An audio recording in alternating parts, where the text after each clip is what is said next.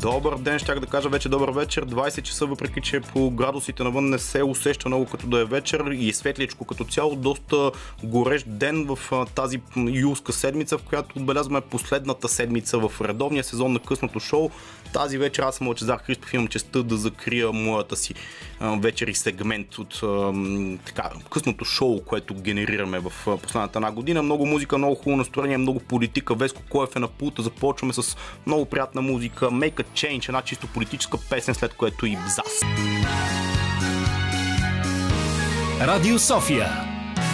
Късното шоу с Лъчезар Христов.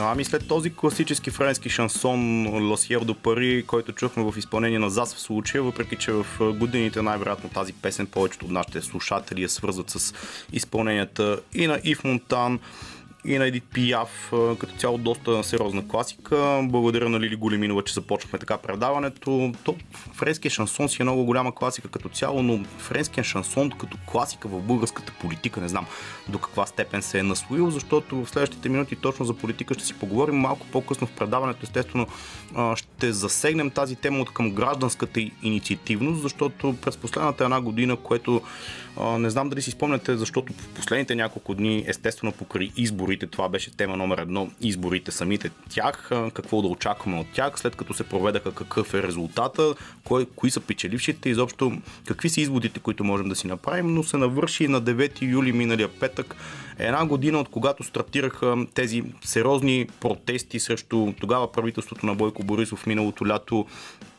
след акцията на Христо Иванов в Росенец, след нахуването, би го казал, на Данс в българско българското президентство. Тогава започнаха протестите, тогава ги отбелязаха хората и сега в изминалия петък, след което изборите преминаха по-моему малко минорно. Много хора бяха разочаровани от ниската избирателна активност, само 40%, което беше очаквано, честно казано, защото няма какво да се лъжем. Много хора казваха ми сега политически сезон е много богат, и сега в момента анализатори така критикуват факта, че нали, българското общество по някакъв начин е показало апатичност към политическия процес. В крайна сметка изборите на 4 април действително бяха катализиращата гледна точка относно политиката. Не знам доколко тогава беше грешка, че не можаха по някакъв начин така в кавички и в скоби го казвам партиите на протеста да осъществят някакво разбирателство, някакво правителство. А, това и, и от гледна точка на днешните събития в последните няколко дни придобива, м- така бих казал, меродавна гледна точка, защото какво се случи? В крайна сметка, когато се намираме в летния сезон, повечето хора, въпреки че естествено много снимки видяхме в изборния ден, как хора, които са на почивки в Гърция, в Италия, особено хората в Северна Гърция, имаха изключително голяма политическа активност като процентно така, осъществяване над 80% хората, които са отишли очевидно да си изкарат лятната отпуска. Там се а, така интересуваха от изборите, отидаха да гласуват, редяха се в жегите на ни много огромни опашки, така че тези хора по никакъв начин не трябва да ги зачерпнем да кажем, не, те са несериозни, отишали са на моренце, но факт е, че може би тук трябва да си потърсиме камъчето, както се казва в нашата градинка, защото много хора от нашите сънародници, които са тук на местна почва, не пожелаха да гласуват чак толкова усилено и усърдно на 11 юли в а, неделя. Аз бях тук, имах удоволствието с Камен Липиев да коментирам изборния процес. Говорихме си много защо тези хора тогава аз изтъкнах един пример и мога да разкажа историята буквално в изборния ден имах така възможността да се разходя из няколко столични квартала, не точно по работа, но видях как от рано така едни хорица са заседнали пред пейките, пред градинките, пред блоковете и бистрят политиката, ама бистрят с един такъв патос и желание. Човек като ги послуша 5 минути ще си каже тези хора, ако влезнат в парламента, най-вероятно ще оправят държавата за около до 3 до 6 месеца, но в крайна сметка аз съм почти убеден, че един много малък процент от тези хора са отишли да гласуват. Те просто си обичат така да си седнат в градинката, на пейката, да бистрат политиката, да си говорят и да политиканстват по една или друга тема, но до изборните урни много трудно човек е да ги закара. Много голям казус, не знам защо отново се превърна машинния вод, машинното гласуване, което е абсолютно елементарно. И съм свидетел, че хора тук го пуснахме и като репортаж по Радио София, как човек на 94 години браво на него, се е хванал в жегата да отида да гласува и се е справил съвсем лесно с машиния вод, който освен ако не си някакъв човек, който иска, два, два са варианта, или иска да заблуждава обществото, че машиния вод е проблем, или просто действително е твърде глупав, извинявам се за този крайни израз. А, няма вариант друг начин машинното гласуване да му се сложи стро, сложно, защото то е абсолютно, абсолютно елементарно и просто гласува човек за около 20 до 30 секунди, освен ако машината по някакъв начин не зацикли нещо.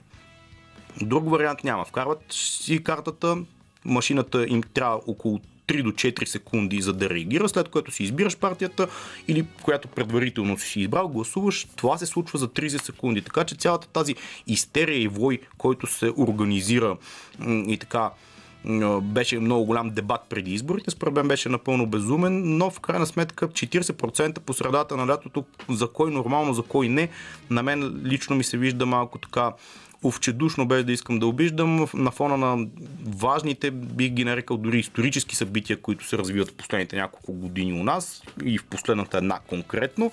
Така толкова малко хора да си упражнат правото на глас, въпреки отпуските, въпреки лятото на мен не ми направи добро впечатление. Не знам на вас какво впечатление ви направи. Естествено, може да се включите тук в ефир да дебатираме политиката. Първият час е абсолютно свободен за това нещо. 9635650 е телефонът, на който може да го направите в нашия ефир. Аз ви чакам тук. Това, което обаче се случва в последните няколко дни като а, проистичане на някакви следствия и размишления след изборите, според мен е малко притеснително, защото най-характерното нещо, разбира се, това ще го коментираме и малко по-късно, господин Слави Трифонов, който в последните месеци не даваше интервюта, не се изявяваше по никакви медии. Може би единственото, което като интервю даде тук, беше пред колегата Петър Волгин по Хоризонт. Едно интервю, след което той беше много усилено критикуван, между впрочем, за нещата, които е казал. След което Слави Трифонов, още в понеделник, първия ден след изборния ден, а, още не бяха преборени дори до 90% от, от гласовете не бяха преборени. Той не беше питан от никого, никой не му беше задавал въпрос, такива каквито той избягваше в изминалите няколко месеца. Питан или не, той направи едно такова обращение към нацията в Фейсбук, където си обяви проекто новото правителство, което той самия каза така речи от се, че той не иска да се коалира с никой, не иска да се коалира с ГЕРБ, с БСП, с партиите на така нареченото статукво, които така м- си бяха актуални и продължават да бъдат малко или много до тази дата. Не иска обаче, което беше много по-странно тук като нюанс, да комуникира и да контактува, да дебатира по някакъв начин, да обсъжда евентуални проекто правителства с така наречените също партии на протеста. Имаме предвид не само неговата има такъв народ, разбира се, най-вече Демократична България и изправи се мутри вън на Майя Манова. Това е нещо, което така разбуни духовете и в последните два дни е много коментирано в социалните мрежи, в актуалните медии, изобщо навсякъде. Не само в мейнстрим медиите, навсякъде се коментира това нещо, защо е това негово поведение, на какво се дължи, дали е по някакъв начин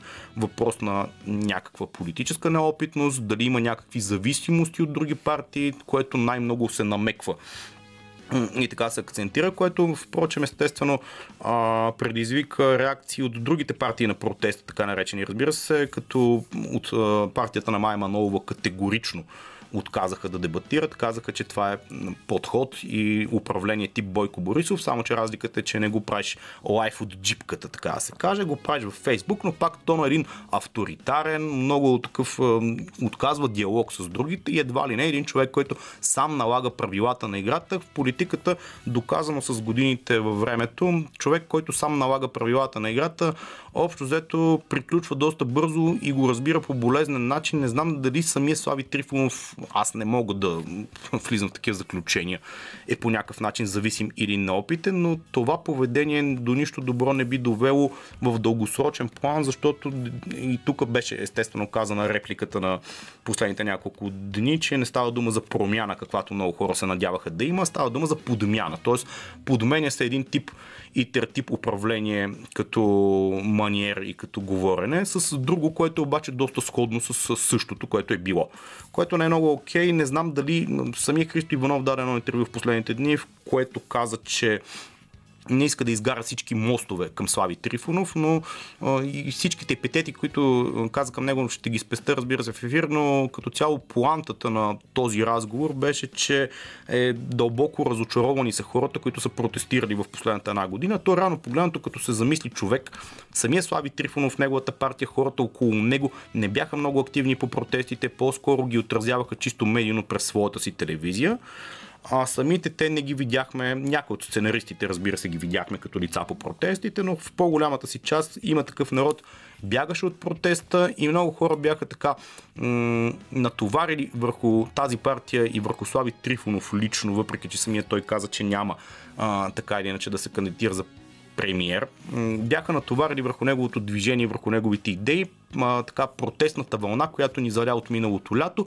И може би там точно идва действително разочарованието, защото когато една година си се опитвал, макар и да не си бил на площада, но си се опитвал по някакъв начин да бъдеш съпричастен с това движение, с всичките хора, които протестираха толкова много време, сами ти си ги канил в телевизията си под една или друга форма, като анализатори, като коментатори, като интервю даващи и си казвал сега та прословута реплика, естествено няма как да я подмина, ще ги изчегъртаме. Ами изчегъртването не става по този начин, то става с консенсус, с диалог, с малко повече мисъл, така че критиките тук са абсолютно, а, бих казал, уместни. Разбирам ги хората, много интересно е какво ще предстои през това лято, защото едни евентуални следващи избори, които биха се случили най-вероятно в началото на октомври, лично според мен биха изтощили съвсем а, хората и ако в момента в средата на лятото, да, действително, представете си, повечето хора им се ходи на море, апатични са, не им се занимава с политика.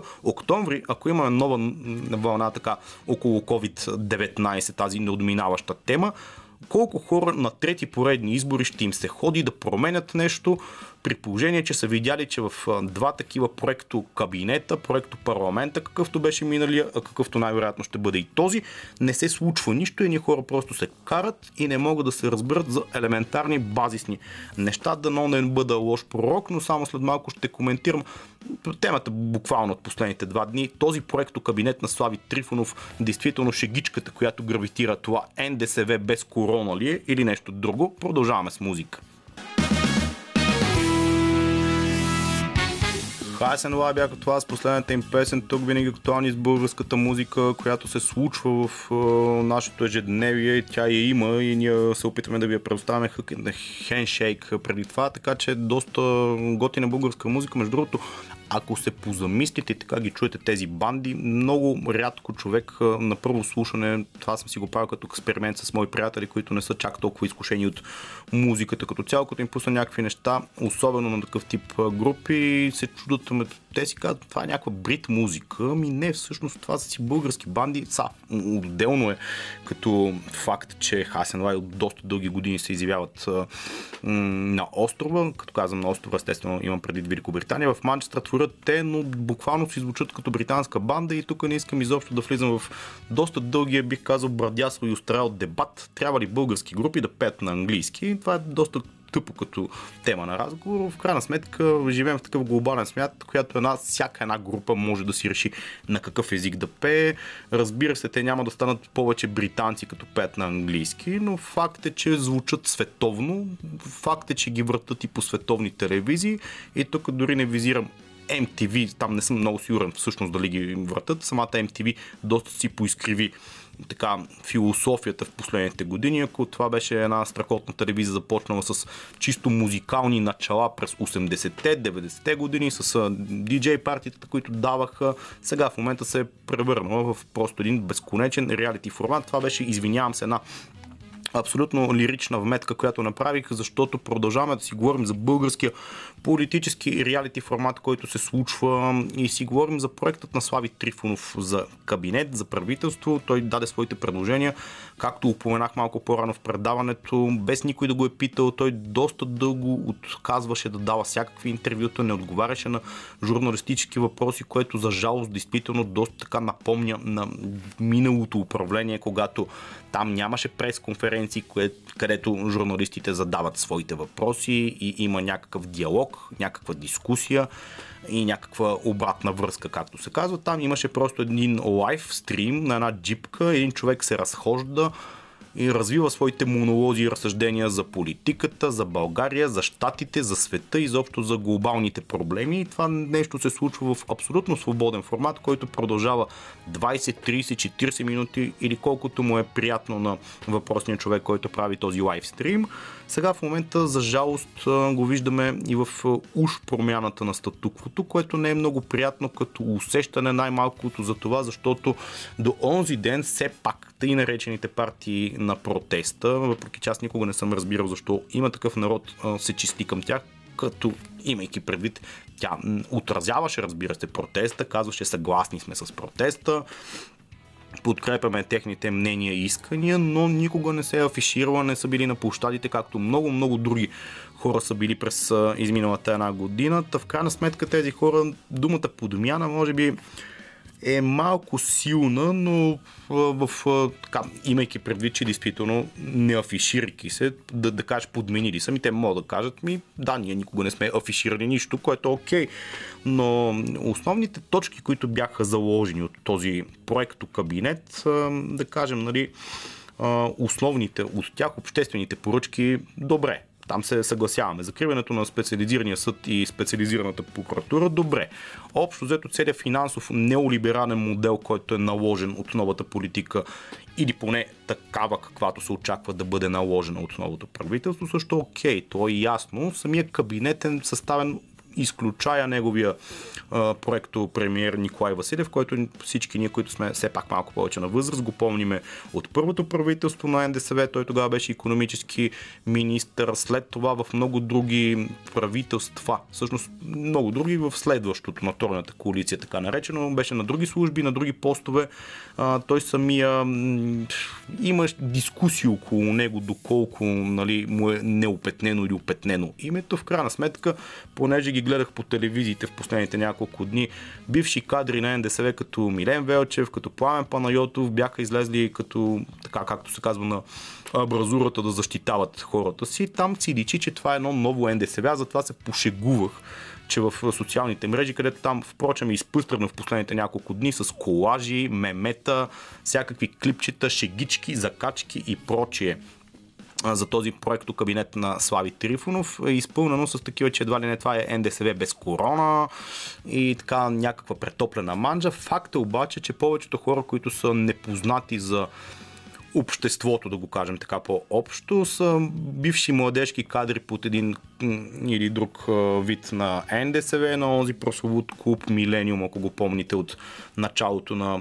2002-2003 някъде, може би години.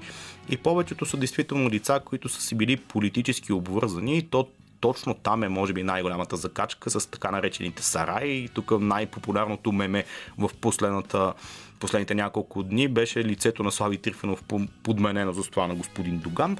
Аз не бих искал да стигна до такива крайности като заключение, но това, което мога така да затворя тази тема е, че този кабинет беше силно провокативен.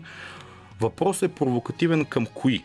И не е точно ясно действително самия Слави Трифонов какво иска да направи, кого провокира, защото ако провокира Христо Иванов и Майя Манолова, самата Майя Манолова само след малко ще коментирам, тя е изгледа с една доста интересна идея, от нейната партия. Впрочем, трябва да кажем, че бяха първите, които реагираха, че това е недопустимо като недиалогичност, липса на абсолютно всякакъв вид подход към останалите партии, като не можеш да кажеш действително. В крайна сметка, имайки предвид, тук това е вметка, 40% от българското население са гласували. За Слави Трифонов са гласували около малко повече му е процента от ГЕРБ, т.е. 20 и там колко беше.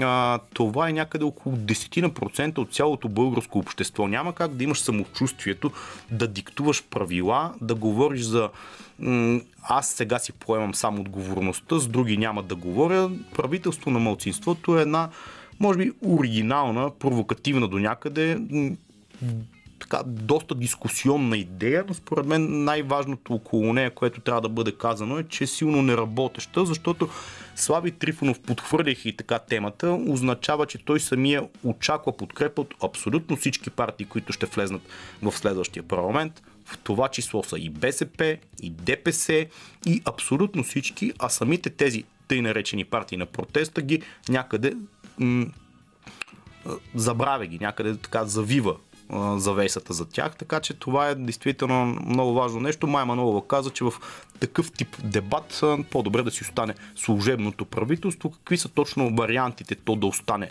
да функционира, а то действително, факт, тук няма как да го отречеме, че има доста сериозно обществено одобрение и рейтинг. Самия Слави Трифонов каза, че е предложил на определени министри от правителството, служебното на господин Ромен Радев, президента, да останат в негово следващо. Те са му отказали заради принципни различия.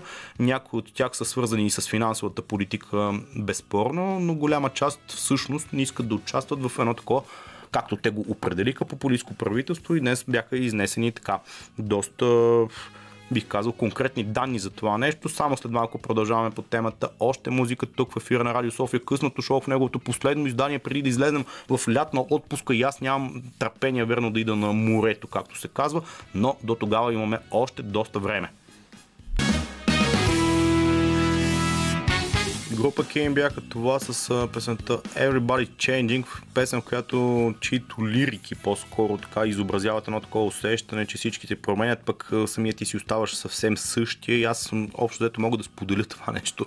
Тук особено така визуализирано с българския политически пейзаж. Доста хора се променят, доста хора си променят политическите визии, така амбиции и по-скоро натюрели и така щения за бъдещето, но някои хора си остават абсолютно същи и аз винаги се чудя защо така се получава някои хора тази дума катарзис, може би, която придоби след 2013 година. Помните, тогава имаше едни много сериозни протести, едно много сериозно желание, една много сериозна надежда. Аз тогава много бях по протестите и я усещах, честно казано. Тя беше свързана с естествено кабинета на Орешарски, най-вече за предложението на Делян Певски за председател на ДАНС.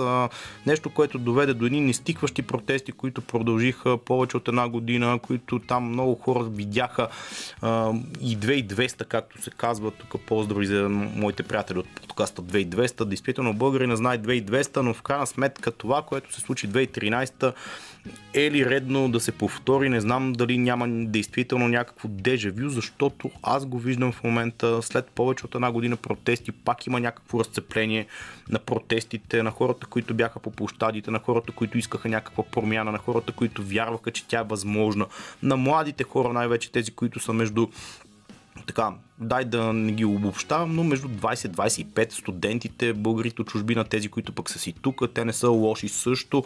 Тези хора вярват в някакви неща, те искат да се случи промяната, но като гледат то целият цирк, който се случва, честно казано, на мен не ми е много така а, не съм много голям оптимист и не ми е много добро настроението относно бъдещето, защото едни нови избори за месец октомври, това нещо, което доста анализатори последните дни го отчетаха, те първо няма да са положителни и за президента, няма да са положителни и за парламента, няма да са положителни и за обществото като цяло, няма да са положителни най-малкото и за економиката, защото в крайна сметка намираме се в все още много хора не си го дават сметка, но неотминаваща криза на пандемията, която очакваме и нови вълни. Там економиката трудно ще се възстанови и още едни избори в рамките на колко месеци са. Нека да ги преборим. От април до сега са три. До октомври ще са още три, т.е. за 6 месеца три пъти избори. Това означава, какво означава? Това означава един пълен финансов колапс. Не, че е лошо нещо изборите, нали? Това си го говорим винаги. Функцията на, на демокрацията е такава. Но проблема е, че тук се намираме в доста деликатна ситуация, в която целият свят е блокиран, продължава пандемията да върви и ние тук просто си играем на избори, политиканстване и на някакви такива вътрешни междуособици. В тази връзка мога да ви кажа, че от вчера, вторнишкия ден, и цялата какафония кой как да управлява държавата, роди една нова идея. Майя Манова поиска една от партиите, които ще получи управленския мандат в Народното събрание, да предложи служебно правителство от свое име и то да стане редовно. Тоест сегашното служебно правителство, което де-факто действително е доста, доста одобрявано от е, е, българската нация в момента. Социологическите проучвания няма да ви ги цитирам, но те са над 50% със сигурност и в момента с хората одобряват това, което прави служебното правителство.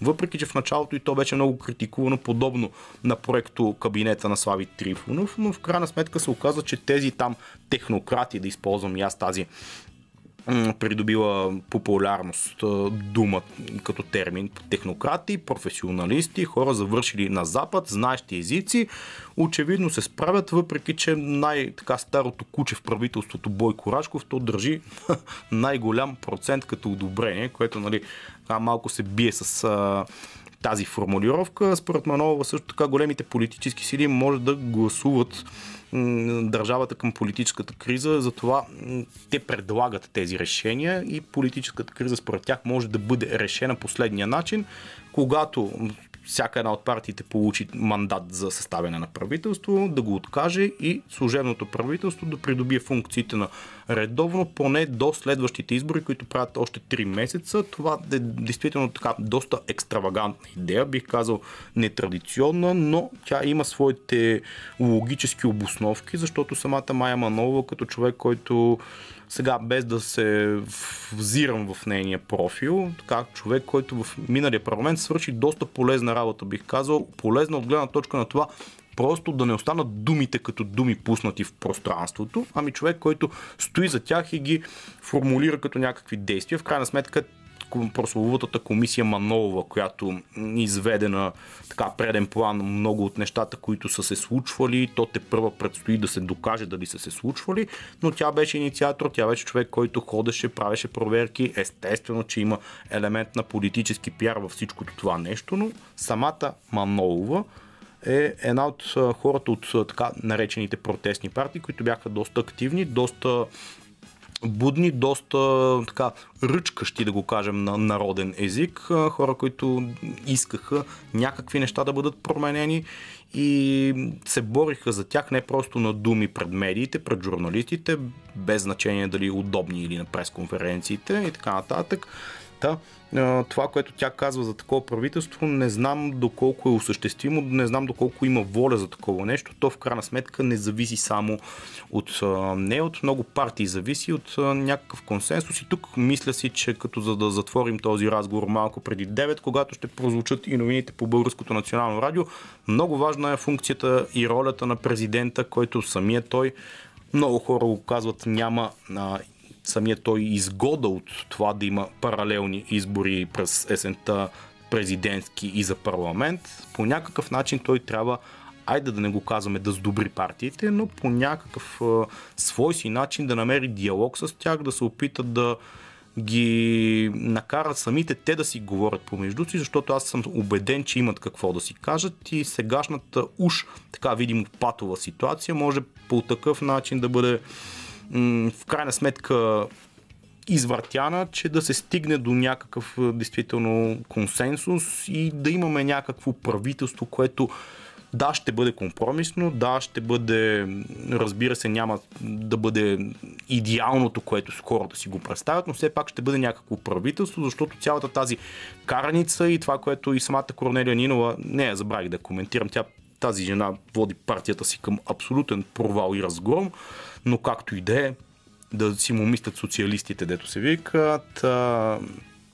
Консенсус е важно нещо като дума, като тематика, защото иначе си отиваме към много стабилна политическа криза, от която няма никой изгода правителството, макар и с компромиси, ако може да бъде съставено за година, година и половина, е най-положителното нещо, което ще ни се случи. Дали то ще бъде настоящото служебно, дали ще бъде някакво на Слави Трифонов, или пък компромисно и между двете трябва да се мисли в тази посока. Никой няма изгода, нужда и желание от политическа, финансова криза в 2021 година в разгара на COVID-кризата, която продължава да бъде тук някъде около нас, въпреки че може би някои хора това го неглижират като процент, като проблем. То си е за тях, както се казва. Тук спирам да говоря, защото действително след малко са новините. А във втората част на предаването ще си говорим пак за изборите, а и малко по-така всеобхватно на тематиката гражданска активност, защото ще включим една много интересна дама, само след малко, коя е тя. Радио И така, след като чухме новините по Българското национално радио в 21 часа, тук вече почва да смърчава над столицата, като градуси обаче остават да бъдат доста притеснително високи, така че внимавайте, ако се намирате някъде на външни пространства, както се казва, във втория част на предаването ще си говорим не само за политика, въпреки че ще засегнем с един много а, активен гражданин, дама Цветелина Цветкова, ще си говорим и за литература, започваме с Smash Mouth и My Chemical Romance, често музикално.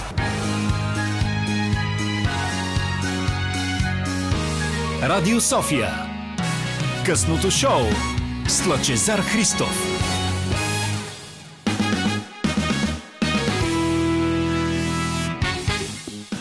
Супер е така по-късно вечер да си чуеш името по радиото. Аз съм Лъчезар Христов. Разбира се, продължаваме тук във втората част на предаването и си говорим за много неща. Аз поговорих малко за политика, си позволих да се поотклоня, но сега ще направим нещата доста по-цветни, защото Цветелина Цветкова е на телефонната ни линия. Това е една много готина а, и цветна, действително, ако не сте я виждали, предполагам, че сте дама, която я намираме на корал. Впрочем, аз за което искрено и завиждам, ще си позволя на ти да говорим, защото така по-леко върви диалога в късното шоу. Здравей на Корал, как Здравей. стоят нещата?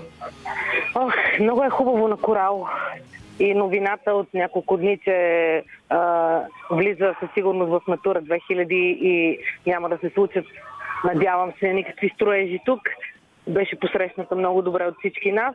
Много е хубаво. Корала е едно от най-хубавите места по Южното Черноморие. Е страхотен плащ и ще да е много голяма щета, ако беше застроен, така че всичко е наред за сега. Еми не, определено. Това е готина новина на фона на всичките, които уж негативни ни заобикалят в последно време. Там предполагам, купона тече, то винаги си е така на лятото, на морето, много е приятно. Аз действително не скрито казвам си го абсолютно честно, завиждам, че в момента тук, въпреки че аз съм на климатик в студиото и не се пържа толкова на жегата, която е настанала в София като цяло, но добре, аз а, за много неща искам да поговорим и честно казвам се чудо откъде да започнем, но да започнем от политиката, колкото и така да е суховата, суховата като тема, но с а, теб правихме един такъв разговор в нашото изнесено студио а, миналото лято в а, разгара на политическите събития на Орлов мост, тогава наречен да. Орлов град. Ти беше там гражданин с а, определена такава позиция и винаги си изразявала. Как през призмата Абсолютно. на изминалата една година ги виждаш нещата, които се развиха? Ох, еми, аз опитвам да остана оптимист за всичко, което се случва в България. Да... Аз съм човек с, с принципи и направих а, това упражнение от морето да се пуснат по а, нашата галактическа магистрала от Бургас до София за времето от 6 часа и половина, а, за да, се прибера в София, да гласувам и след това да направя същото упражнение и да се върна за пак толкова часове по същата тази магистрала. И, и така, на мен съвестта ми е чиста, че съм гласувала. Не знам какво се случи тази една година. Само знам, че а, не трябва да спираме да. Не трябва да спираме да, да изказваме мнението си, не трябва да спираме да показваме на политиците грешките им и, и трябва, не знам, просто трябва да се бориме за това да живеем в едно, една по-нормална държава. И така, аз каквото мога да направя, го правя. И смятам, че всички трябва да постъпим по този начин, само че, както се видя, не го направихме всички. Ами да, за жалост, това нещо, което ти си направила, то а, абсолютно заслужава не само аплодисменти. Аз не съм сигурен дали самия бих си го причинил да съм на морето, да се върна, да, да, да направя цялото това галактическо, действително там през Марс, Юпитер, пътуване да, да, да. на нашите галактически Абсолютно. магистрали да. тук да се върна. А, 40% активност, на мен ми е много тъжно защо се случва нещо. Такова при положение, разбирам, намираме се в разгара на летния сезон, но ето твоя пример трябва да покаже, че не е невъзможно. Ами, не е невъзможно. Сега тук се срещнах много хора, на които оказах какво ще направя. Получих две-три реакции от сорта на ти си луда, нормална ли си. Та, други хора, примерно, отдавна са планирали почивките си с деца и доста по-сложно като упражнение за тях и това. Но аз мисля, че ние много отдавна знаем кога са, от април знаем кога са, кога, ако са насрочени изборите за лятото и сега ако на някой не му е на живот и смъртта, на 90% от хората съм сигурна, че не им е било на живот и смърт, точно на 11 юли да са на морето, или да някаква почивка, можеха да го направят. Само, че ми не знам, може би нямат не знам, нямат желание, демотивирани са, не разбират, че от нас зависи. Много хора продължават да твърдат, че не зависи от нас. Много хора ми казаха, а баре типа за един глас ли си? Ми да, ама ние, ако всичките си мислиме типа за един ли си, ето ги те станаха 50 и кусор процента хора, които не гласуваха. И не знам, не знам, всеки си има глава на раменете, ама се си мисля, че като си на морето с децата си, тия деца, нали, за това, нали, за тях го правиш това нещо, нали, искаш да живеят някаква нормална държава. Как така оставаш е такъв просто някакъв човек, който оставя другите хора да му решават съдбата на него и на децата му. Не знам, не знам. Не, аз се уморих вече да агитирам и да карам хората да правят да, неща, да. които те не На мен да. най-тъпото ми е като слушам такъв твой пример, който е бил там на почивка, изобщо сега в момента със сигурност не му се занимава да се връща до София да гласува. Да. Видяхме и много такива клипчета и снимки от Северна Гърция, когато хората са на море, но чакат в най-голямата жега на опашки, все пак да се опитат да гласуват в секциите там. И аз това го коментирах и тук с мои колеги с Камена Липия в неделя отразявахме изборите. Да. Аз бях свидетел буквално на хора, които са закесили, да го кажем на народно му, по пейките, uh-huh. по градинките, пиват си ракиката още от 11-12 на обяд аз съм убеден, да. че тези хора, въпреки че дебатират така много настойчиво политиката, тези хора не са се разкарали поне едно 80% от тях да гласуват. Иначе, ако ги слушаш, ще оправят държавата за 20 дни. А, е, да, да, ние тук всички разбираме от футбол и от а... Всички, всички разбираме от футбол и от политика в България, то е ясно това. Но а, не знам, не знам. Сега, има го и другия момент, в който ти в Гърция съвсем спокойно отиваш с личната си карта и гласуваш. А в а, България, за да го направи това нещо на, на друго място, е една ужасно трудна и тромава процедура, която също отказа хората от това да, да гласуват. Ти, за да, ако ти си на, на квартира, примерно, или в хотел на нашето Черноморие, ти трябва да отидеш с собственика на къщата, с нотариален акт на тази къща, до избирателната сек... до общината с него, за той да те запише теб на временен адрес, на който живееш, Писал супер трудно е и повечето хора просто решиха, че няма да го правят това упражнение. Това също е една от причините. Това е пълен абсурд да не можеш да гласуваш с личен си документ, при условие, че цял свят всичко вече е, се случва по електронен път, ние да не можем да го направим това нещо в България, което според мен е умишлено направено, да е толкова трудно. Добре, две неща ми си искам да кажем, за да затворим политическата тема и след това да си поговорим за някакви по-готини неща и около тебе особено, защото виждам, че да. на корал естествено е шумно и готино. Това ще го направим след песни, но преди това, за да затворим действително политическата тема, след изборите ти как ги виждаш нещата, какво видя като послание от политиците и естествено най-коментираното нещо в последните два дни да. буквално е реакцията на Слави Трифонов, неговия проекто кабинет, маниера му на говорене, става ли дума за промяна или за подмяна все теми, които се коментират? Еми, да, то е ясно, че въобще не става въпрос за никаква промяна. Абсолютно това си е чиста проба подмяна на... И то не знам каква подмяна, на нищо не е подмяна това. Според мен много хора се... Много хора останаха излъгани от този човек с някакъв, не знам, за мен това е най-ефтиният популизъм, който може да съществува и, и, и много хора се въртаха на това нещо, надявайки се нещата да се променят и да, да получат нещо друго от него, с патриотичните песни, с всичките промивки на мозъка. И, и аз много се надявам това нещо, неговото предложение да не бъде прието, да не бъде, да, да не получи подкрепа в парламента. Сега ще видим какво ще стане. Не знам, но пълен абсурд. Той, и много се надявам... Той, той като до... цяло доста да. добре си го изигра. Така тихичко в последните Абсолютно. няколко месеца, уж подкрепяйки протеста, да. с а, нали, полудума, полуне и в крайна сметка виждаме. Ама как подкрепяш протест, при условие, че ти не се появяваш никога пред хората? Ти никога не излизаш никъде на, на живо.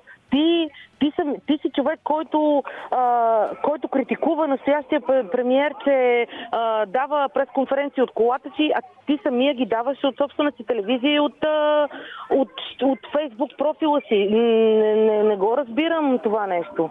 Не, не, на мен, аз просто не го осъзнавам това нещо и много се надявам да не се стигне до правителство, което е да, съставено от неговата партия и хората, част от хората, които са гласували за това нещо, да осъзнаят, че се озоваха в една такава малко гадна схема и да, да не знам, да, да, да разберат, че са направили грешка. Просто много, много се надявам да стане така. В тая връзка, действително, финално след малко отново ще те наберем по телефона, но тебе Добре. какво те провокира миналата година да излезеш на Орлов? Може да бъдеш толкова активна по тези неща, защото много хора на такъв тип активисти им казват, абе вие верно сте луди, как може да си губите времето, то няма надежда. Има ли надежда де-факто? Естествено, че има надежда. Докато има такива луди като мен, според мен има надежда във времето, като върнеш историята назад, ако не са били някакви луди хора, които да са дигали възстания и да са се изправили срещу а, срещу турците и след това срещу всичко друго, което е било а, на власт при нас и комунисти и така нататък. Ако не ги е имало и в световен мащаб хората, които дигат революции и се опитват да променят нещо, нищо няма да се случи. Не, че аз се изживявам като революционерка, но, но аз мятам, че промяната тръгва от нас, от всеки един човек. Еми това е супер, супер послание, като завърших на първата част от разговора. Ни слушаме още малко музика, след малко отново ще те набера да си поговорим какво се случва по корал, за тебе лично какво се случва и заобщо как виждаш 2021 година и последната една година като развитие, но преди това слушаме още музика тук в ефира на Радио София късното шоу е на линия.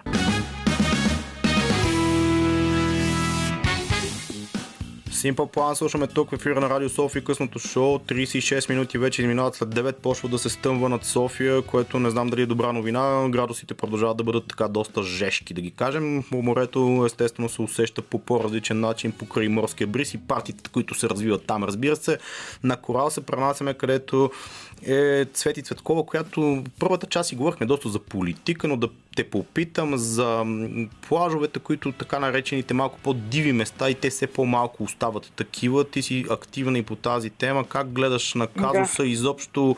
А, как да преборим това презастрояване по нашото Черноморие? Еми, вече е малко трудно. Опитваме се да спасим поне някакви съвсем малко останали места, на които може да ходим ние, които обичаме да сме сред природата. Съжаление, имам чувството, че за да го направим това нещо, се бориме толкова години вече. Аз не, не членувам в нито една организация от, от тези, които много се борят за спасяването на на Иракли, на Корал, но съм сапорт през цялото време, подписвам петиции, шервам, говоря с хора, правя каквото мога и аз. А, ми, не знам, аз съм човек, който ходи на палатка от много-много години. Първо ходихме на Смокиня, след това бяхме буквално изтикани от там. След това на Корал. А, сега вече и там последните години беше трудно. Не знам, много е трудно. Ние просто искаме да сме близо до природата и всичките обвинения, които се сипат от обикновените хора, съответно провокирани от тези отгоре, за това, че къмпингуващите правили буклук и всякакви такива глупости, това е толкова несериозно на фона на... Ма това беше на... една, една, една ужасна упорка, която търчеше в последните, казах, 4-5 години, която беше наслагана, наслагана в да. медиите. И и те манипулират по този начин и местните хора, като им обещават, че когато се застрои дадено място, на което ходят къмпингарите, които са такива, пазаруват на дребно домати и яйца от бабите, те вече като дойдат другите сериозните туристи, виж, виждате ти, сега ще станете богати всички, ще си земите, които имате около морето, ще ви се изплати всичко, което е толкова жалко, което реално не се случва.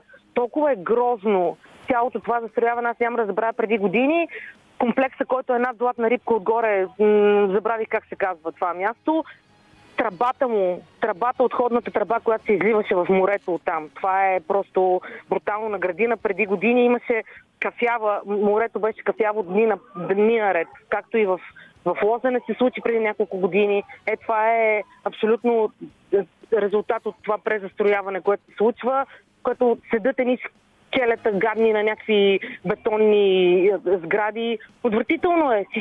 Някакси не може, много, много малко места останаха на север са предимно повечето, които можеш да отидеш и наистина да се слееш с природата, да си починеш истински, да няма никакъв шум от, а, от, от градска среда и от а, това ние живеем непрекъснато в града То, Обаче, по, за съжаление... По, по тая тема като цяло много може да се говори, но мен това, да. което най-много ме яд, че по някакъв начин и това медийно изместване на фокуса по някакъв начин измени натюрела на хората, които посещават дадени, да. дадени места, защото един така, ето, понеже ти даде пример градина, там в градина в момента батките и така нататък от Слънчев брак са се изместили буквално там. Ужасно е, ужасно е. Да, другото, което направи а, гадния, гадният коронавирус и всичко, което се случи около него, беше, че а, те вече бяха тръгнали хора, които нямат мисленето на къмпингари, бяха тръгнали към местата, на които ходят хората, които по принцип обичат да, да летуват по този начин. И сега навсякъде е пълно с хора, защото е по-безопасно. Хора, които са ходили на хотели, на квартири, вече налазиха къмпингите, защото там е по-безопасно за здравето. Те съответно носят със себе си техните си неща. Телевизори, уредбите си, гигантските колите си, които искат да спират на градина, този чакъл, дето си изля там, за да могат да спират скъпите коли на, на, не на пясъка.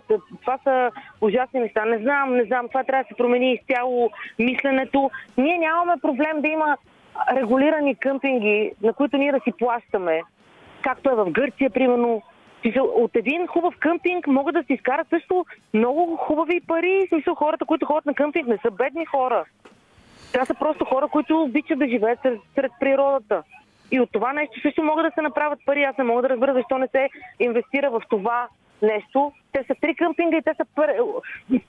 ужасно много хора има в трите нови къмпинга, които направиха на Южното Черноморие. То вече някакси идеята е се изражда. Не, не е това, което трябва да бъде. Ами, то, да, пак казах, темата е дълга. Тук си е типично да. българският тертип, нали, богатите бизнесмени срещу хипарите, които нали, не плащат нищо Но, и се веселят по е плажа, е което, което си е нали, пълен нонсенс. Ще го развием някой друг път, като се върнеш и тук в София. Абсолютно. Ще се радвам да. да ми гостуваш на живо в предаването. Последно, за да завършим, все пак с две думи за теб. Ти чисто литературно много хора те познават. Ти си медийна любимка. Не го казвам по никакъв начин с лошо нещо, защото много хора те експортират чисто медии медийно. Тук си говорихме с Иво Иванов от Штатите онзи ден, който буквално О, да. хората минаха през абсолютно всяко едно негово естество в медиите, понеже се беше върнал от а, Штатите. Как, вълшебен. Как, вълшебен, действително, той е много готин пич. А, как Абсолютно. се захвана изобщо с литература ти и как се усмели първо да пишеш, след това почтенска котия за приказки, да, да участваш в нея, как а, мина тази крачка? Ми, аз а, си пиша от малка, ама се ме беше срам да си показвам нещата. И честно казано, аз прописах, защото нямах пари да отида на един концерт на Роби Уилямс в Бургас. И понеже бях преди това на концерт на Роби Уилямс в Румъния... Имаш предвид на Спирита този, който беше? Да, на Спирита, да. Бях на концерт на Роби Уилямс в Румъния и записах за едно онлайн издание, Live Bytes се казва, много приятно издание. Написах статия за концерта за моето впечатление от концерта в Румъния и те ми и кандидатствах за акредитация, за да отида като журналист в, на Спирита и така започнах, след това почнах да пиша статии за тях аз съм фен на почтенска за приказки от много отдавна и моето колело ме затисна в банята. Аз написах история за това как ме е затиснало колелото ми в банята и оттам започна. После почнах да пиша, от фен станах автор и така. И след това написах две-три истории за Леди Гергана на северо-западен диалект, защото аз съм от Видин. Хората ги харесаха и Гери Ториска ми предложи да, да, да напишем книга, която аз изобщо не очаквах това нещо, че ще се случи с тази книга на диалект и тя просто стана популярна, след това е втората част и така. И сега продължавам, пътуваме в момента с почтенска котия за приказки в цяла България. Ходих да представям Лейди Гергана в Кюстендил, бяхме в Велико Търново, петък и събота отиваме с почтенската котия във Варна. И така, пътуваме си, много е хубаво. Много правя това, което искам и обичам. Живот и здраве, есента, зимата си издам нова книга, която няма да има нищо общо с Лейди Гергана. Се надявам хората да приемат и това друго мое аз. То, то, тоест, ня, няма, няма да бъде на такъв специфичен диалект, а впрочем, тебе из, изненада ли те, че такъв тип език се приема толкова масово и е толкова популярен, защото той е действително много характерен, много симпатичен, много атрактивен по един свой да. начин, но все пак е труден за възприемане масово. Да, а въпреки, да, че, въпреки, че хора като Милен Русков с неговия а, възрожденски език също така а, може да се каже, че е неочаквано пожена някакъв много сериозен успех. Ами да, той, ама там е друго, при него е друго. Това, той е, аз толкова много харесвам Милен Русков. Там е друго. Аз не очаквах наистина този мой специфичен видински северо-западен диалект. Мисля, че се хареса на хората от моя край и примерно някакви други, които горе-долу го разбират. И изобщо не съм очаквала, че тази книга ще се превърне в реално тя навсякъде по всички книжарници с бестселър пише на нея, което беше много смях в началото. Ми хората, ми явно хората имат нужда да се смеят, защото тя е смешна. Защото нещата от живота, живота е смесен. Ако го представяме по смесния начин, той наистина е смесен. Както го погледнеш, много е важно как, как, как гледаш на този живот. Ако гледаш с смях, той той е смесен, наистина, каквото и да ни се случи. Много малко неща в този живот си заслужава да си ядосваме толкова много за тях. Ако успеем някак си да се пречупиме и да го обърнем през призмата на хумора, и хората явно наистина са имали нужда да се посмеят малко и, и затова може би харесаха толкова много моята леди Гергана. Не знам. Добре, преди да финализираме, не искам да те държа твърде много, все пак на морето не е много приятно да се включваш по, по радиото, когато си на плажа, има купон и така нататък, но да. две, две думи само загадка за следващата книга, след което действително ще те питам нещо накрая.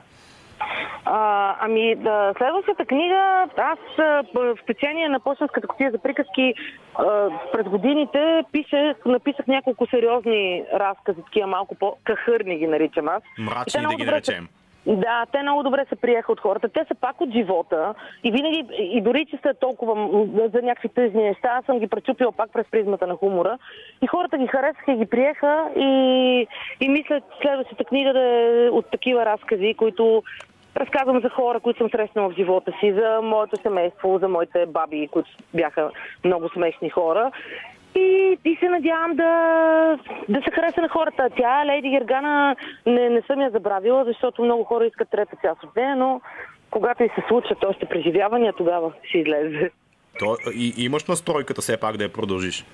Ами, живот и здраве, може би ще продължи и нея. Но сега искам първо да излезе това и да видим какво ще, каква ще бъде съдбата на тези не толкова смешни разкази. Добре, за финал, за да, нали, да обобщим всичко, което си говорихме. Много ми беше приятно всъщност и наистина се надявам, като си дойдеш в София, да продължим разговора и в ефир, в ефир тук в студиото на живо. И на мен. А, да. Така, да обобщим, понеже ти спомена хумора и че човек не трябва да се приема много на сериозно и да гледа така по-хумористично за много от нещата, които му се случват. Е, все Абсолютно. пак живеем в някакво такова време, където ни е малко трудно така да се оттърсим от тревогите на днешния ден, за обикалящата ни негативна информация. Какъв е твой съвет за хората, които в момента сега действително ти, както го каза, са по-кахърни и дали около политика, дали около други някакви тяхни личности, неща, как да го да. пречупат пред призмата на по-така ведрото гледане на тези работи? Еми, имаше една много хубава картинка в, някъде в интернет, я бях гледала преди време. Един автобус пътува по, една, по един път. От едната страна е морето, от другата страна са скали.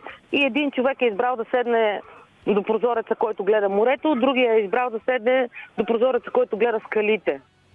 Ние си избираме къде да седнеме.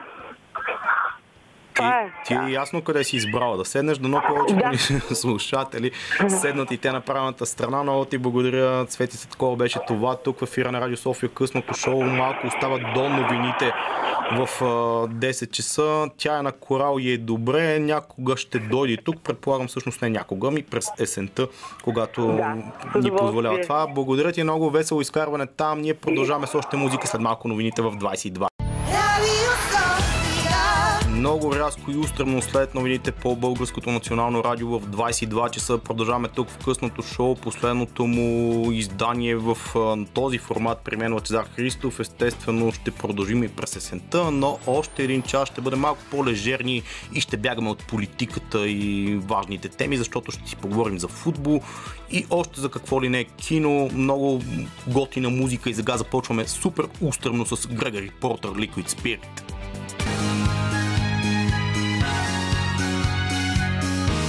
Радио София. Късното шоу с Лъчезар Христов.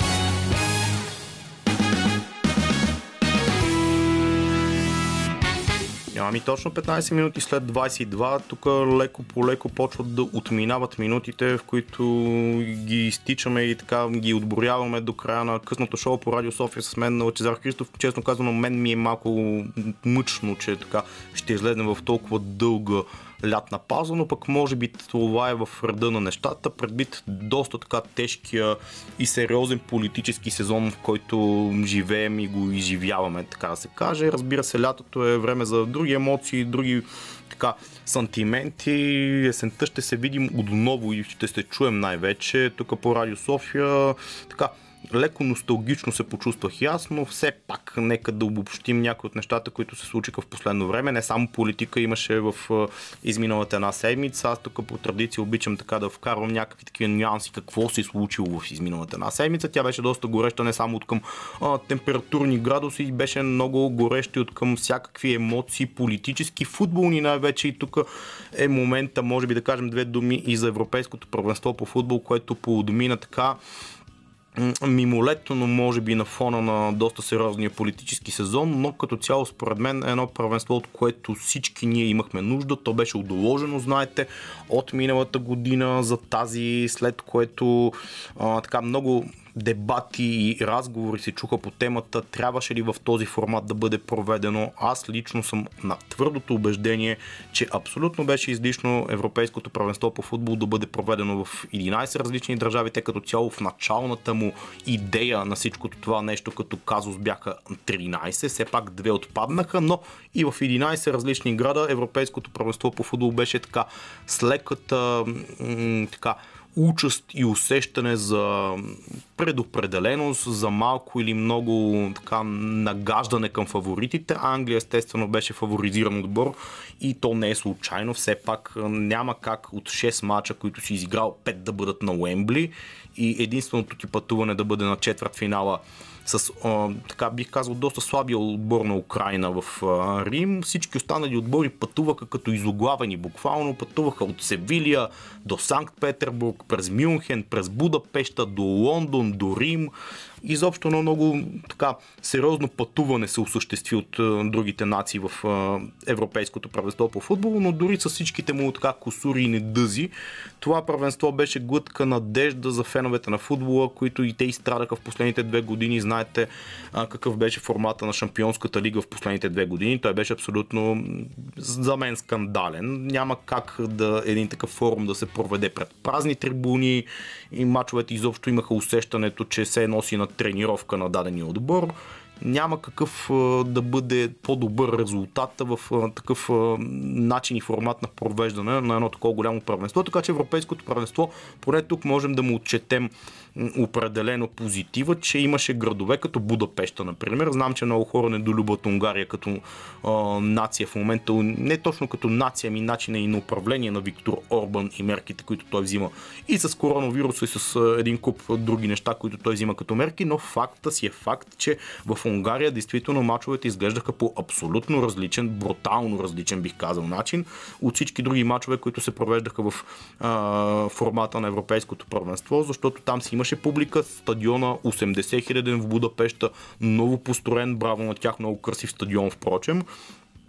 Та, атмосферата абсолютно беше а, генерално различна от всички други мачове на Европейското първенство, но дори тези мачове от Европейското, които бяха с а, някаква такава ограничена публика, въпреки че ограничена, ограничена, Борис Джонсън, този симпатяга, който е премьер на м- Англия, впрочем, той беше казал, че а, няма да пусне повече от 30 хиляди зрители преди началото на първенството го каза това нещо. В крайна сметка се оказа, че на финала бяха пуснали не 60 хиляди, които той уж отпусна като компромис, аз лично не видях празно място на Уембли. Ей богу, както се изразяваше Тодор Бавков, бившия президент на Левски, ей богу не видях празно място на стадион Уембли на финалния матч в неделя, който предизвика. Аз още съм прегракнал, между другото, от този матч, защото и аз го гледах в компания. Там много се вълнувах. Аз съм си фен на Италия, никога не съм го крил. Тъй, че съм много доволен от развитието на европейското правенство и като цяло на финала. Италия игра един абсолютно нетипичен за техния стил и начин и маниер на игра в това първенство. Те си играха почти нападателно, почти като Испания тики таката там преди десетина години. Та италианците успяха да спечелят, но това, което мога да откоря като няколко нюанси и за Англия, и за първенството, защото тук се чуха в последния ден, буквално излезна една такава информация, че англичаните смятат да обжалват и да този финал да бъде занулен както се казва, което е абсолютно нелепо и няма как да се случи. Никога не се е случвало и сега няма да стане. Мога да ви го гарантирам, но англичаните по абсолютно един свой м- типичен, характерен тип се така предсакаха, да го кажа на малко по лек начин, защото другата дума, която ми идва е доста по-нецензурна. Англичаните, както им беше нареден жребия от самото начало на първенството до самия му край, те си изиграха мачовете много пестеливо, много така, така економично, ако мога да се изразя, типично по-италиански, нещо, което не е характерно за тях. А това е много парадоксално на фона на изключително силния отбор, който имат в момента и той е доста така дълбок особено в фаза атака. Там не си използваха до край потенциала, според мен. Там вината, особено аз я отделям за техния треньор Гарет Саутгейт, който преди самото първенство много хора казваха, абе чакай бе, ние като бяхме домакини на предното първенство 96-та година, а там си бяха баш домакини. Гарет Саутгейт беше човека, който пропусна допълнителната дуспа а, срещу Германия на полуфинала и тогава онзи рефрен, който тогава си го пеха. Това е 96-та година преди 25 години. It's coming home, it's coming home. Този рефрен придоби давност и през това европейско първенство и в крайна сметка не стана, не стана. Просто It's coming home се оказа невалидно като рефрен. Тази песен си остана само в фенските усти, защото италианците ги надиграха тотално в финала и няма как пред 70 хиляди свои почитатели да излезнеш с 7 дефанзивни а, футболисти, при положение, че имаш целият потенциал на света в атака. Няма как да направиш тази нелепа смяна в 119-та минута, да пуснеш две момчета на по 22-3 години, като Джеден Санчо и Маркъс Рашфорд, които да ти решат мача, при положение, че те бяха резерви през по-голямата част част от първенството. Те нямат никакъв игрови опит на самото първенство, а и в самия матч, поне да ги беше пуснал Гарет Саутгейт 10 на 15 минути, малко по-рано да влезнат в матча, да се поразгреят, все пак да усетят атмосферата на този двубой и най-нелепото, разбира се, тук стигаме до а, черешката на тортата а, последната дуспа няма как последната дуспа на решаващо първенство, петата дуспа да ти е бие Букай Осака, който е на 19 години, един безспорно от най-големите таланти на европейския, може би и световен футбол в последните години. Няма как да оставиш 19 годишно момче да ти решава матча. Той Гарет Саутгейт най-вероятно го е видял там по тренировки, че ги вкарват дуспите и какво ли си казал, бе, този ще я мушне 100%, няма проблем. Ами не, не се получава така на важен матч човек, който е на 19 години и почти не е бил дуспи през живота си, няма как да му заложиш да бие тази отговорност, тази дуспа да я вкара. И в момента и тук може би ще финализирам действително с най-грозната осанка и картинка на това европейско първенство, понеже помните преди няколко години, всъщност точно преди две, тук на националния стадион Васил Левски заради около 20 на лумпени, които не знаят къде се намират, България беше дъмгосана и беше казано, че тук живеят само расисти, животни, цитирам изказвани от европейските и най-вече английските медии, понеже са освирквали и там са издавали определени звуци за тъмнокожите футболисти на Англия. Та ние бяхме пратени в трета глуха и трябваше да влезнем в обяснителен режим защо сме такива неандерталци буквално и как може в 21 век да се държим по този начин и така да говорим за чуждите футболисти. В момента в Англия тече една изключително грозна картина. Въпросните трима футболисти, които изпуснаха решителните дуспи, те по стечение на обстоятелствата и на съдбата се бяха цветнокожи. Там получават смъртни заплахи, тяхни ликове, които са като графити направени в дадени английски градове, защото до сега са си имали очевидно феновете са зачерквани и се пишат много грозни неща за тях. Самата английска федерация излезна с официална позиция, че това нещо е недопустимо и не може в 21 век да се говорят такива неща, с което аз съм абсолютно и напълно съгласен, но как е възможно въпросното лицемерие на английските медии, техните си хора, които са откровени расисти. И тук не искам да връщам даже за просташките им изяви и поведение по време на цялото първенство. Освиркването на химна на Дания, например, светенето с лазерчета в очите на Каспер Шмайхел и като цяло така, дуспата, която им дадаха, тя беше абсолютна симулация на Рахим Стърнинг на полуфинала. Всичко това беше подминато с лека ръка, беше замятано, замятано под килимчето, никой не му обръщаше внимание, като се оказа всъщност, че самите англичани са си точно така да се нарече расистите на тази основа, те в момента минават някъде под руслото, ами нали, то така се е случило, то стана случайно, ние съжаляваме, осъждаме го много сериозно. Като го осъждате много сериозно, поне си извинете на други нации, които сте ги така дамгосвали като расисти, защото е меко казано некоректно, а англичаните за първен път доказаха и техните фенове най-вече, разбира се, че не са от най-коректните, не са от най-културните и не са от най-хората, които заслужават да се израдват на една такава титла. Той всъщност в днешните медии, Лотър Матеус, много добре им го каза всичко това. А, префразирам неговите думи. Това, което казах до момента, като цяло беше и неговото мнение, така че Лотър Матеус Браво на него, един човек, който е бил световен шампион и със сигурност не се е опирал никога на политкоректното говорене, толкова за европейското първенство, че се подплеснах и се ядосах малко на англичаните, ма няма какво да се ядосам. Моята Италия спечели, аз съм доволен, ние продължаваме с музика.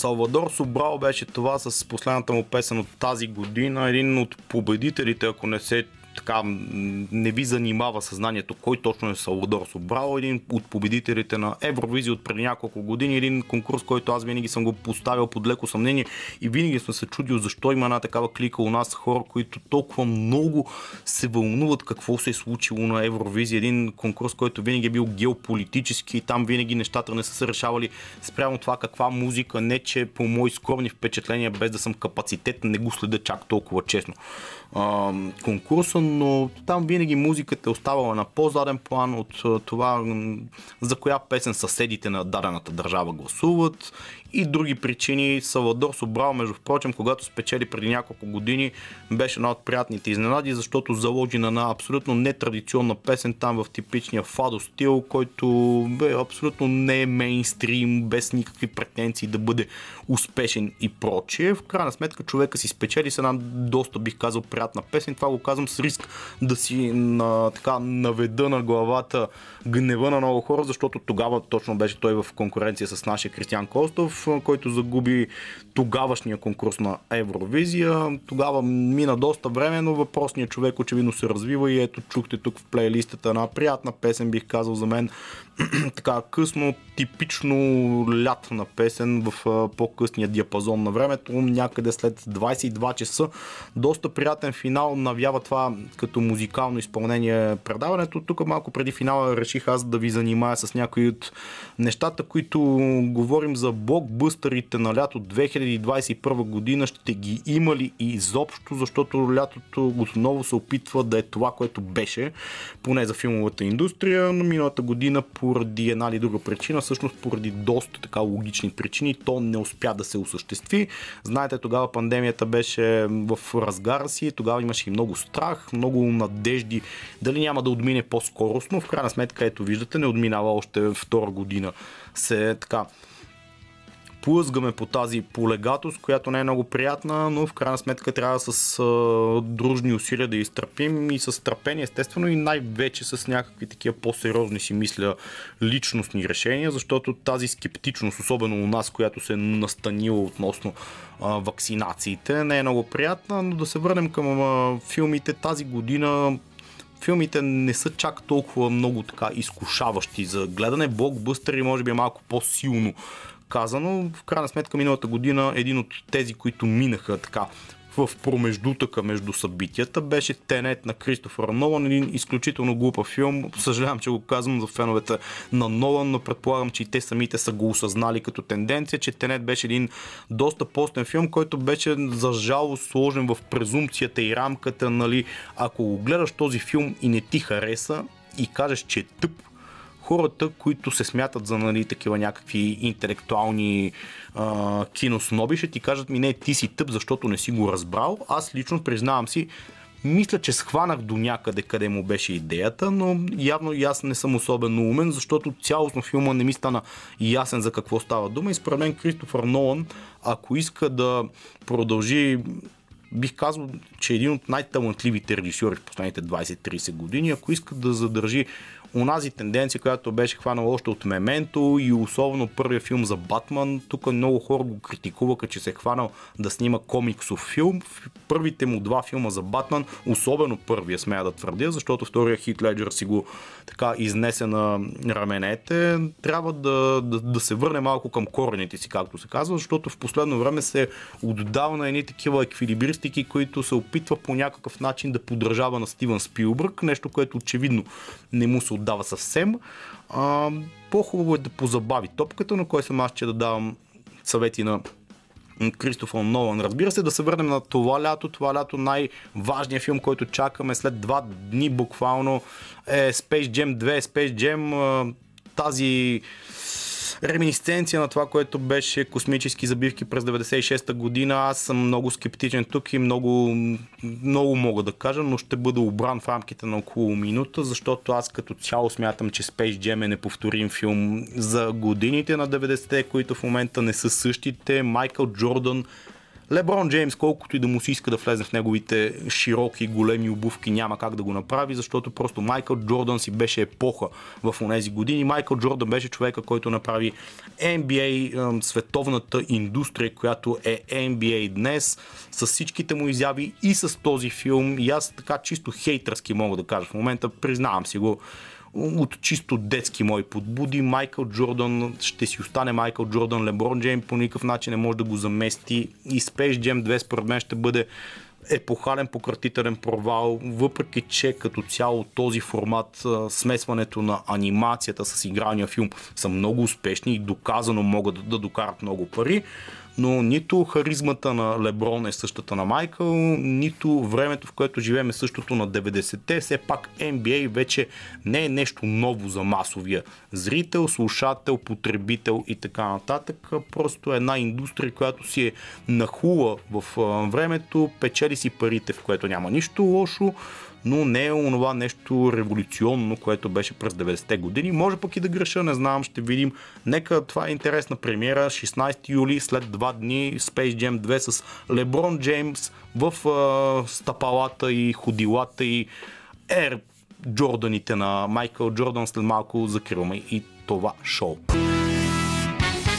Емили Санде Шайн беше песента, която слушаме в момента изпълнителката. Разбира се, тук някъде приключвам и с късното шоу по Радио София. Мен беше изключително приятно да си поговорим в изминалите 3 часа тук, като за последно. Като казвам за последно, не го приемете чак толкова апокалиптично, защото ще се чуем отново през месец септември, някъде средата. Започваме втория сезон на късното шоу. Мен ми беше изключително приятно и интересно да бъда част от това нещо в първата му фаза, която като така завършваме по малко особен начин, честно казвам, и на мен ми е особено, защото последната една година си беше особена. Тук имаше един много сериозен период, в който не можеха да бъдат канани гости на живо, което на мен малко ми убива емоцията и като цяло жизнеността на воденото на едно такова предаване, защото друго си с гости в студиото, по телефона е малко по куцо, ако мога така да го кажа на, на жаргонен и разговорен речник, но в крайна сметка това нещо вярвам, че ще се промени. С общи усилия вярвам, че този скептицизъм, който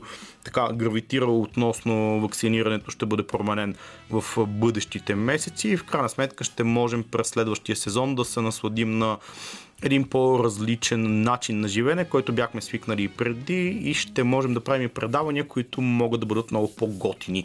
Иначе, иначе от мен, какво да ви кажа в изминалото късно шоу, си поговорихме за политика, за проекта на Слави Трифонов, който е така доста дискусионен, много хора го определят като провокация към цялата политическа система, която битува от дълги години у нас. Не знам дали това е за добре или за зле, не знам, може би много по-умни хора от мен, въпреки че аз не се смятам за глупав, но много по-така анализатори и капацитети ще го преценяват в бъдещите месеци, какво е било, защо е било, как го е направил и защо го е направил. Ние тук нямаме претенциите да бъдем изчерпателни, но имаме претенциите да даваме различни гледни точки, да бъдем провокативни и ние и да така търсиме истината там, където някъде я има. Малко преди 11 часа да ви кажа чао, приятна вечер в хубавата компания на още музика, която е тук винаги в ефира на, на Радио София. В изминалите 3 часа за вас работиха Лили Големинова избираше музиката, Веско Коев беше зад пулта и така ме търпеше в общи линии, защото аз, Лъчезар Христов, не съм винаги много лесен за изтърпяване. Днес се опитах да бъда по-обран. Ще се чуем през септември в късното шоу по Радио София.